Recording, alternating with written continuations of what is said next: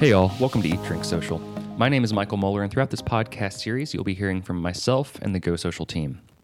Go Social is a PR and social media marketing firm with offices in both Denver, Colorado, and Louisville, Kentucky. We'll be discussing social media trends and influencer best practices in the food and beverage landscape. And if you have any questions and want to reach out, you can find us on Facebook, Twitter, and Instagram, or you can visit our website at www.goforthbesocial.com. Happy to be joined now by Jackie Dodd Mallory, aka the Beeriness. Jackie, appreciate you coming on today. You are a um, you're an established not just Instagrammer but also recipe author. You have three different uh, cookbooks out there, uh, but your whole um, world kind of revolves around beer as well. Is that right? It does, yeah. Beer and food. It's. I had somebody ask me the other day, like, "What do you do when you're not doing work stuff?" And I'm like, "I don't the same stuff. I mean, it's like drink beer and eat food. So it's the line between like my personal hobbies and my work life is kind of blurry. Yeah, exactly. And actually, um, one quote I found on, uh, I believe it was your website. Um, I started thebeeriness.com as a way to marry my love of food and good craft beer. It was my offering mm-hmm. in a way mm-hmm. to the craft beer scene. I thought that was a really sweet way to to tie in your personal life and your professional life together. Oh, thanks. Yeah, I knew I was never going to brew beer. The world does not need more mediocre beer. so I thought, you know, what else do I have to offer to this world of beer? that is not, you know, another person trying to start a brewery. Well, then, so what, what made you start doing things with beer other than just drinking it? Well, I I was my degree is actually in psychology, and I used to be a social worker for gang members in South Central Los Angeles. So clearly, the next step is alcoholic beverages. Of course. Um. So I and I was just in this place where I was like, okay, I this is good work, but I'm getting really, really burnt out, and I know I can't do this for the rest of my life. Um, and so I I just got to this place where I was like, okay, well, what if I'm going to blow up my whole entire life? What do I want to do? What are the things that I'm really passionate about? And I just thought, you know, if I can sort of forge this career and make this happen when it, you know, that is marrying my love of, of photography and beer and writing and food. How do all of these things on this Venn diagram, how do all these things converge? And I just started doing it, I started taking pictures of beer and writing and developing recipes. And about six months later, I got my first book deal. Wow. So it turns out beer and food's not a hard sell. So. no, never. Um, what what came first, the uh, the writing or the photography? Uh, I, it's hard. It's really hard to say. I mean, I think I've always been interested in both. Um, I was not a great student when I was a kid. I just didn't really care very much, and I just I had a hard time getting good grades because I just wasn't, I just didn't care at all. And um, I was actually, I had my freshman um, creative writing teacher accused me of plagiarism and brought my mom in and was like, there's no way she could have done this. Like, kind of implying, well, she's not that good of a student.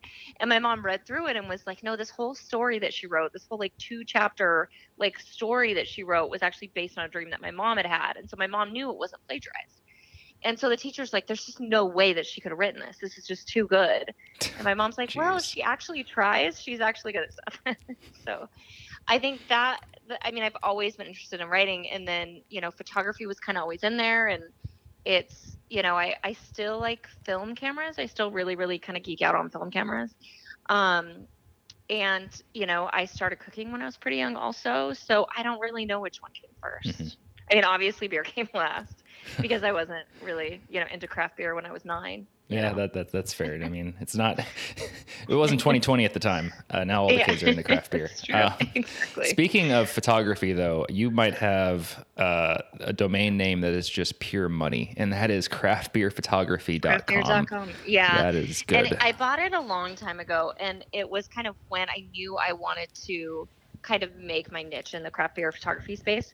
And I was kind of surprised that it was still available. And I think it's because I bought it. I, I went through this phase like maybe like six or seven years ago, like domain hoarding. And I would just buy all these domains and, you know, because it's like $10 sure. a year. So it's like, it's $10 for me to figure out if I want to use it. And that was one of the ones I bought and ended up using. And it's also a way to uh, potentially turn that investment around if somebody else wants it too. Yeah, I've never done that. Like if somebody asked me for something, like I had, I, I had, I can't remember what it was, but I bought a domain and like a nonprofit wanted it, and I'm like, oh sure, here you go. Oh, that's nice. So yeah, I, I'm just not. I, I don't know. I Do- couldn't do that. If somebody else wants it, I'm like, I don't know. While, while we're on the not gonna do it. topic, do people just you know random? Pe- so you're you're in Seattle. Uh, do random people Mhm. from like Florida or just happen upon your website and say, "Hey, um, just happened to find you on Google. Can you come out here and do this project?" Yeah, I've gone kind of all over the world. I went to Copenhagen um, to do stuff with Carlsberg, Nice. um, and I was really impressed actually. And I think that it gets, it has sort of this bad stigma, sort of on the West Coast. You know, those green bottles traveling halfway across the world, and once you're there, you kind of get it. You get what they're doing and their history, and you're, it's really impressive. Um, and then I was in Brazil uh, last year for a beer festival, and I was speaking at um, a beer conference. Um, and yeah, I, you know, I've been to Panama and Bogota. Um, I, I've been to, you know, locally New York and Grand Rapids, and um, you know, it's it's not a bad gig, honestly. Yeah, I don't. I, I don't think so. Um, so let's get back to your your craft, your your your trade Mhm. of sorts. So you you start making food and it, with beer rather. You start making food with beer, Uh-huh. and you're getting really good at it. What mistakes did you learn about those recipes along the way, or another or another way to put it? What's kind of the biggest mistake that people sometimes make when cooking with beer? I think a, a lot of people think that the beers are interchangeable, and sometimes they are, but sometimes they aren't. Like, I think one of the biggest mistakes I see people make, sort of universally, who are new to cooking and maybe new to cooking with beer, is they try to make uh, like a beer bread with an IPA, and they're like, "Holy shit, it tasted like beer." And I'm like, yeah, that's those are intense flavors when there's not a lot else to kind of balance it and they're you know when you're making beer bread you use like a whole like 12 ounce bottle of beer and it is an intense flavor if you use the wrong beer um, and then you know people will be like so surprised that they were trying to make like um, biscuits and they used the stout and then their biscuits turned out brown and i'm like well it's pretty dark beer dude um, and i think it you know i went through a lot of those mistakes too in the beginning just not understanding what happens to hops once they're cooked. You know, Mhm. if you have this really great, bright, floral, dry hopped beer, and then you reduce it down, it's not going to taste anything like it did. You basically just put it back in the boil. It's not dry hopped anymore. Um, and so I think anything really hoppy is going to be a little bit trickier to cook with.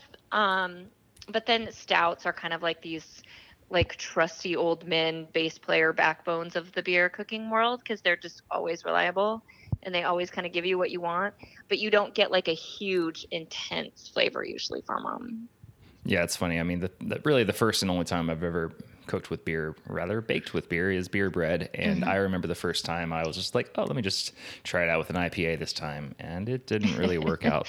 you're like holy shit that's bitter exactly. Um, but just just in terms of versatility, well you're not alone in that mistake so don't worry To- totally. a lot of people make that mistake Yep. Now I just use mm, you know multi based beers uh, Yeah. and stouts and everything like that. Um, so so that being said, just with the versa- like a versatile beer style, you know, if you if you had to choose one that's just good across all, like all different types of uh, foods and desserts, would you, is there one? Um, I mean, if if it'd be hard to pick one, but I would pick something like a brown ale or a Hefeweizen that doesn't have a ton of hop profile but still has flavor to it. Um, because and there it's more universal. Like you could you could brine a turkey or you could make a cake or you know you could make a nice caramel sauce. It's it, it I think the maltier the beer is, the easier it is to cook with and the more universal it is. Mhm. What's So- what's the difference between cooking with beer versus wine? Um, it well, I think that one of the biggest differences between beer and wine, sort of ninja, and I'm an equal opportunity drinker. I I'll drink anything. Mhm. Um, well, not anything, but you know, it's not. I'm not a beer only person, and honestly, I think there are very few beer only people. Um, the the biggest difference, I think, in the advantage that beer has is that there are so many more ingredients. I mean, essentially, wine is one ingredient. I mean, you have grapes. Um, and then with beer, anything that you can cook with, anything that is edible, there's a brewer that's figured out how to put it in beer Mhm. and you know at the at the minimum you have four ingredients so you have four times as many ingredients as you do with wine and the flavor spectrum is so much bigger and you also have um, you know this really nice carbonation that you know some wines obviously have but most if you're talking about cooking with wine it's usually a red wine. Um, and so beer just has so much more to offer when it comes to cooking. And you know and i love i love wine. It's just i think that beer has it beat because of how much more it has to offer Yeah, I'm, I'm flipping through uh, Lush right now, your most recent uh, Oh. uh, book, and awesome. the one that stood out to me both right now as we're talking, and really the first time when I opened the book was kind of towards the back of it. It's the spiced rutabaga and, and porter cake, um, Mm-hmm. and just imagining all those flavors to go in together. And I have not had the opportunity to make it yet. Maybe sometime this winter, um, but uh, just looking at all those different flavor profiles coming together with with the porter kind of bringing it all together as well. uh-huh. Um, so speaking of books, uh, and you got your first book deal, can you tell me a little bit about that? Yeah, it it was I was so new to everything, but I really really really wanted to do a cooking with beer cookbook.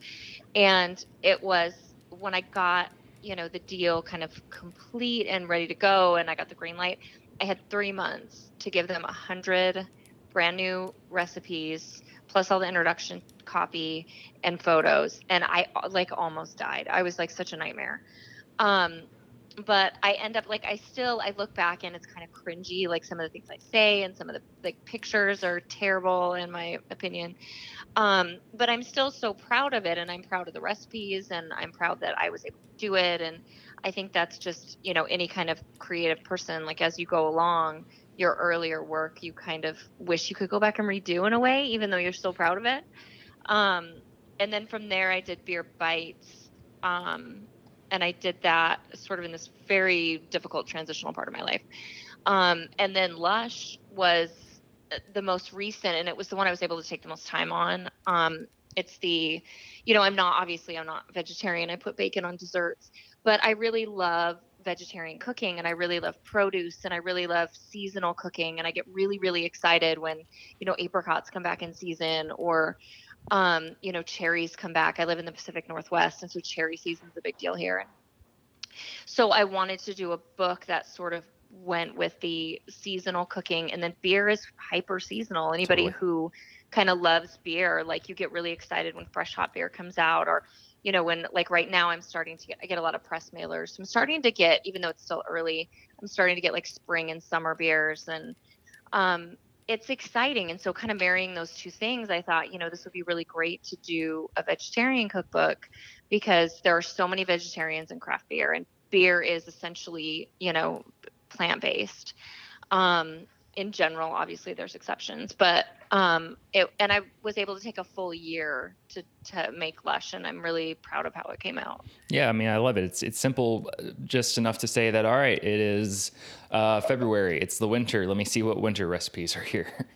I know, and Um, winter is is a great time for beer, but it's a hard time for plants. There's not there's not a lot that you just get in winter. Um, and I am I'm. It's funny. It's one of those seasons where the beer I think is more exciting than the produce. but then you flip it, like summer produce is so exciting, and you have so much, and then the beer is sort of you're back to kind of cleaner styles of beer and you know some IPAs, but you really want like a lower like a session IPA because you're going to be outside all day.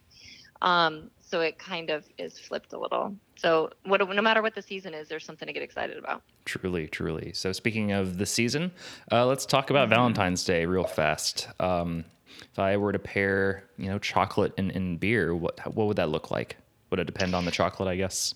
Yeah, it would definitely depend on the chocolate, and I think you have to be sort of aware of what it is, um, what it is that you want. Um, if you really like bitter flavors, um, then you're what you're really going to want to like be aware of is your you know how bitter your chocolate is and how bitter your beer is.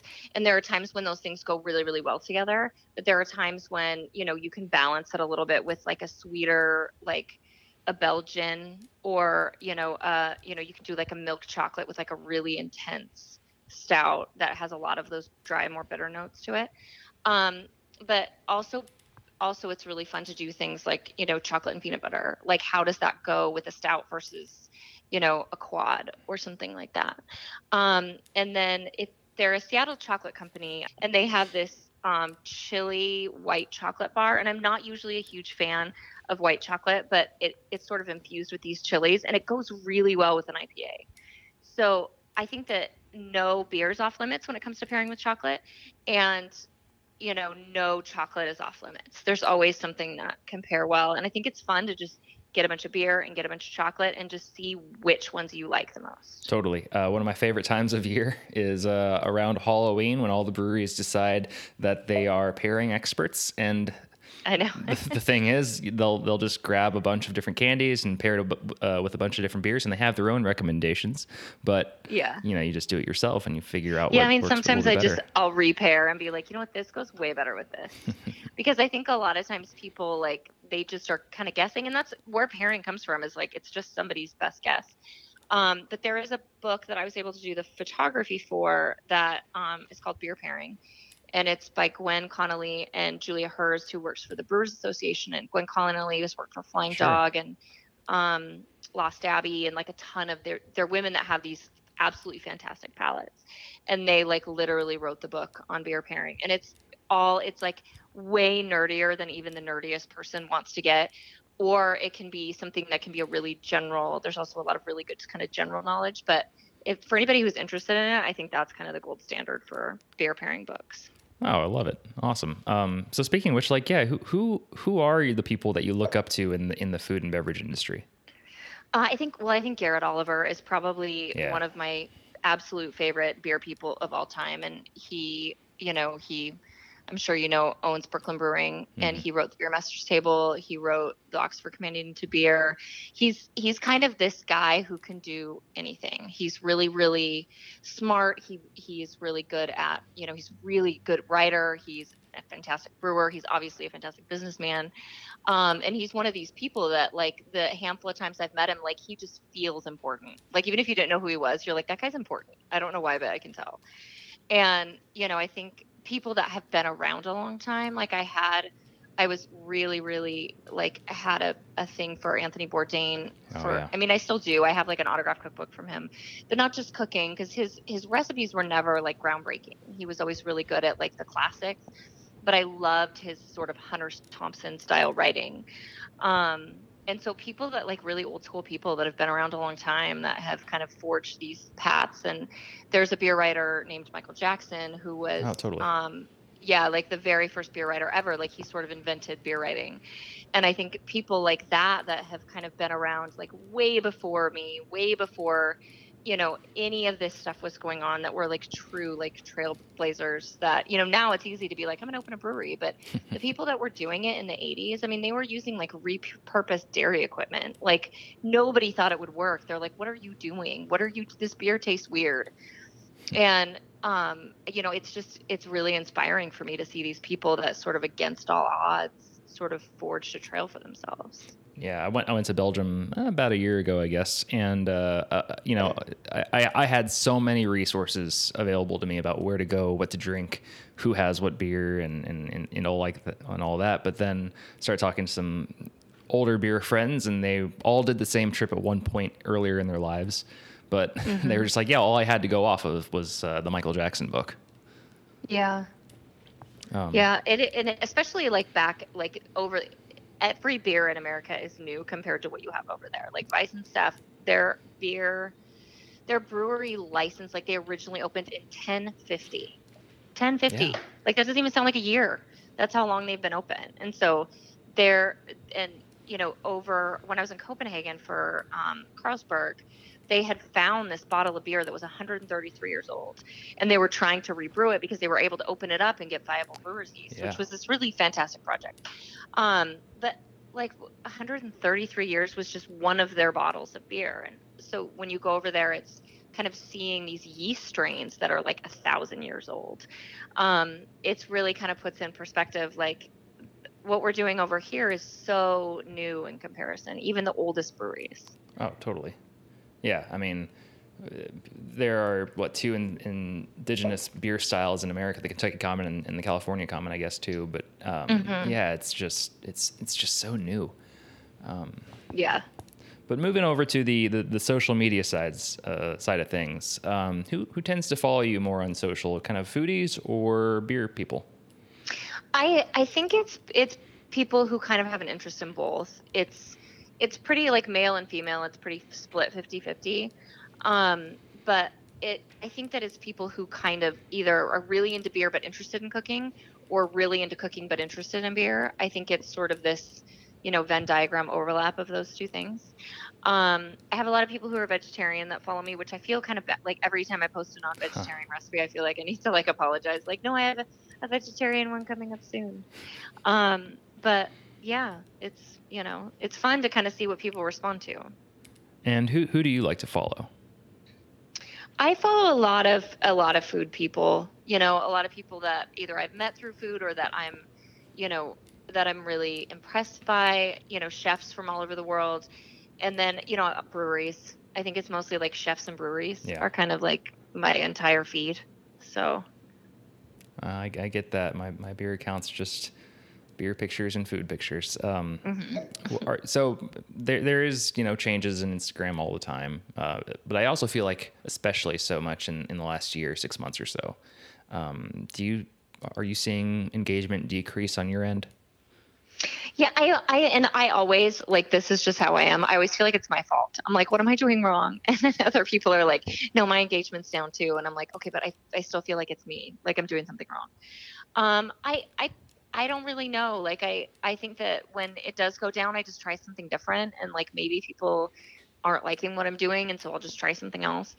Um, and I, you know, I know it's gone down overall, and I think the thing Instagram was talking about taking away likes, mm-hmm. and the thing that I think is a big misstep with that is that there are so many inauthentic accounts where you know the pers- the followers are bought or whatever, and the way you can tell is people's engagement. You know, yeah. if somebody has fifty thousand followers and they only have hundred likes on their fo- on their photos, like either their audience is not engaged or they bought their followers. Yep. So if you see an account where it's like, you know, they have they have 20,000 followers, but they have like seven, eight, 900 likes on each picture. They're doing either they're doing something right and people are really engaged.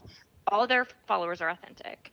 Um, so I think if they do end up taking that away, it's sort of like, well, what's the point? I think that it will, you know, demotivate a lot of people that are really interested in engaging and having an engaged audience. Yeah, yeah, I, I, can I can see that. Um, I, I, would say just as long as the analytics and the stats are available to the person that posted it, Mm-hmm. I I could go the other way um, as long as those analytics are available, but I can see your your point of view as well. Um, do you have any thoughts on TikTok? That's you know that's I don't really. I mean, I'm on TikTok, but I feel like I'm too old. I think unless you're like 14, like everyone, and I know people who are on TikTok. I just I don't know. I I will watch it sometimes. Like I have TikTok, but I've never posted anything. Um, and like all my nieces and nephews are on it and i just i don't know how to do it well enough i know there are some food people on it that are really excited about it but i just i'm not there i don't, also don't think that you know there's a ton of beer drinking audience yeah. on it i think it's more of a younger crowd which is obviously not something that i can target i mean it would be really bad if i was targeting like 14 year olds yeah, kids, this is how you make beer bread. Someday. Just Keep get your, in line Get your parents to buy it for you. exactly. Um, so actually, what, what I, I meant to ask this earlier, but again, kind of just flipping through Lush here. Is this, is this your photography as well in the cookbooks? Yeah, all of it. Yeah. I even I took all of them, even the picture of myself, just because I ran out of time and I hate having my picture taken. So I was like, "Crap, I need a picture." Because they're email they're emailing me and they're like, "This is your last chance. Like, we need an author photo today." Oh man. So yeah, I mean, the only good thing that came out of it is every single photo in the book is mine. So, do you have any recommendations for people that want to up their beer photography game? Yeah, I you know it is it is something that can be completely overwhelming. Like if you buy a DSLR for the first time. There's so many settings and there's so much to know. And I would say just take it one thing at a time. I think the most important things about photography are composition and lighting. Mm-hmm. And those are things that you can start practicing with your phone. You don't need a fancy camera. And sort of when you get to a point where you feel comfortable with those things, then if you have a DSLR, like start with one of the settings. Like start with aperture and get kind of a good feeling for what that is. And then and then move on to shutter speed and ISO and all those other things. But, you know, I think just just kind of what I did when I was getting into it is I would look through photography that I really liked and tried to figure out why I liked it. What was it about it that I liked? And how could I sort of recreate that? And, you know, how did the photographer get that shot? And kind of going through it that way. And each photo that I liked, I would think, okay, well, I like it. This is why, but this is what I would change for next time. So just, just keep going, I think. I like that. Um, yeah, I, uh, I have had my DSLR for a while. I'm still I feel like I'm still learning everything about it. It's because it's not really a, a, skill that I went. Usually, I'll like deep dive into a, a, hobby, and I just haven't really had the chance to do that with photography yet. But um, I feel like I'm always playing around with all three different settings at once. So I, I do like the approach mm-hmm. of just focusing on aperture or ISO at first.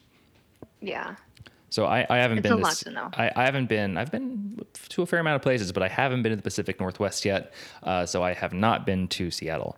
So with that it's all, a great beer town. Yeah, exactly. Really so that's is. that's my question. What what breweries do I need to hit up if I if I have a day in Seattle? Where do I go? A day in Seattle. I've actually written this article before. um, and you know it changes.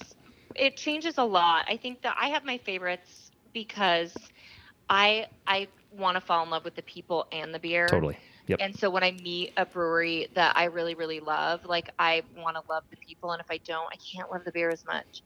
Um, there's a brewery called Metier that I really like, and it's in Woodinville, and it's the first African American owned brewery in Washington State.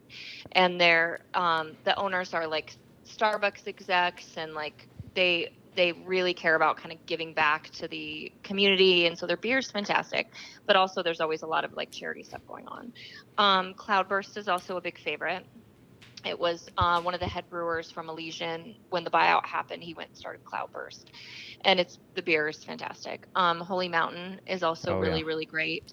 There's a, a brewery um, that is north of seattle called gardens path and they are really interesting because every single thing it's skagit county which is like middle of nowhere kind of.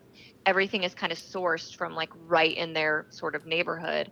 And they even like they spent a year like cultivating yeast to find these yeast strains that they really liked. And so everything it's like super hyper local.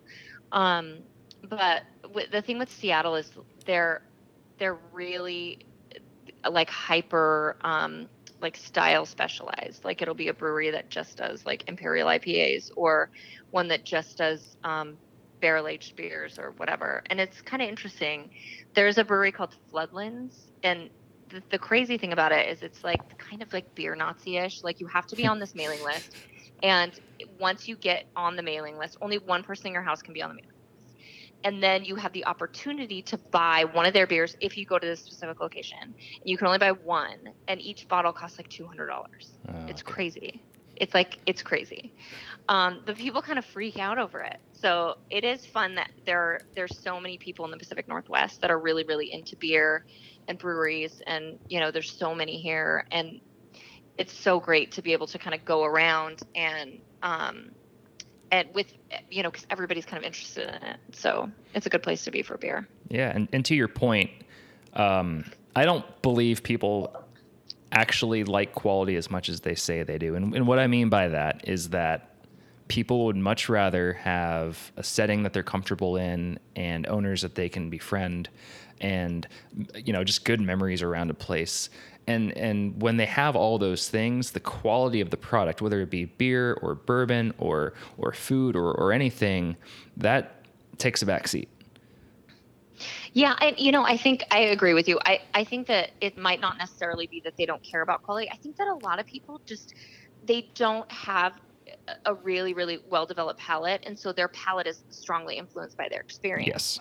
Um, and then also by like nostalgia. Like there's always that that beer. I'm not even going to say what it is, but there's a beer here that people have been having since like the 90s. And when I tried it, I'm like, this is not a good beer. but everybody kind of grew up drinking it. And so they have this sort of nostalgic love for it. Um, but there are other like there's a there's a brewery called um, Georgetown Brewing that I totally love, and it's kind of the convergence of those. Like it is sort of quintessential Seattle that they only just started bottling and canning. They were just sort of draft only until like a couple years ago. But their beer is so good and it's also nostalgic. Like this is a, a beer that people kind of grew up having and it's really great beer. And so when people come in town, I tell them now that's one of the, the beers that they have to seek out is uh, beers from Georgetown because it's really hard to get outside Seattle and it's really great. And now that they have it in cans, you can take it home. Perfect. So. I don't want to take up too much more of your time, but um, what's what's next for you? Do you have any other books coming out? I don't right now, but I feel like as soon as I get done with a book, I'm like, oh my god, I'm never doing that again. And then six months later, I'm like, you know what, I could totally do. so I'm in that phase of like, I haven't done a dessert beer cookbook yet, so I don't know. Like, who at this point, who knows? But I I also have a feeling of you know, if as long as somebody is willing to like let me publish a book with them, then I'll do it. So I like it. Jackie, thank you so much for joining today. Appreciate your time. Thank you so much. Absolutely. Take care. All right, everybody, that wraps up today's episode of Eat, Drink, Social. Thanks for listening. If you have a story to share, or maybe you know somebody that does, feel free to reach out to us.